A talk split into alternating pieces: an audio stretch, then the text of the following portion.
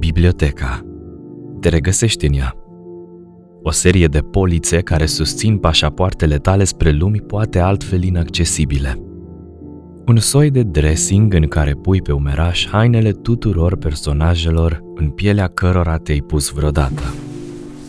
Putem spune așadar că o bibliotecă e oglinda ta, oglindirea imaginarului tău. E singura suprafață care va vedea corect ceea ce niciodată într-o oglindă obișnuită nu vei vedea. Ceva ce niciun om care trece pur și simplu pe lângă tine pe stradă nu va observa.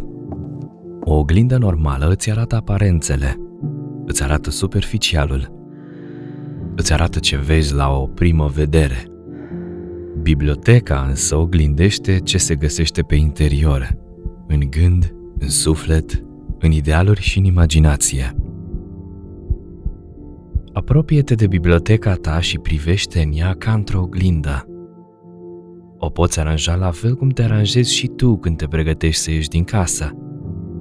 Pune ordine în toate acele haine ale personajelor în pielea cărora ai fost sau vei fi îmbrăcat.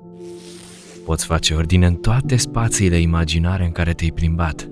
Poți chiar șterge praful de pe balustradele din hotelul Overlook, de exemplu. Cum începi ordinea în bibliotecă? E simplu. Întâi scoți cărțile. După cum foarte bine știi deja, când începi o carte, o iei cu tine peste tot pe unde mergi. Și așa începi să înțelegi magia unei cărți. Poate s-au strecurat și amintiri contextuale între pagini. Fără să vrei, ai întrepătruns lumea cărții cu cea reală. Acele particule de nisip de pe plajă care și-au găsit culcuși între paginile ce descriu hotelul Metropol din Moscova lui Amor Towels, după ce ai citit-o la mare. Cine s-ar fi gândit că nisipul din concediul tău ar putea ajunge pe hainele contelui Rostov? Ce mod interesant de a privi o bibliotecă. O întrepătrundere de lumii.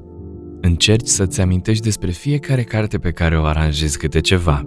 Răsfăiește-le fugitiv – Vezi ce poate să cadă dintre paginile fiecăreia. E posibil să ai o surpriză. Apoi decide-te cum vrei să fie aranjată biblioteca ta. După culoare sau dimensiune. Asortează haina lui Paul Atreides din Dune cu cea a lui Katniss din Jocurile Foamei. Sau aranjează-le după numele autorilor. Așa cum simți. E lumea ta. Tu decizi ce ordine pui în ea. Poți să aranjezi cărțile după genuri. Science fiction, fantasy, thriller, literary fiction, poezii, literatură străină sau literatură română.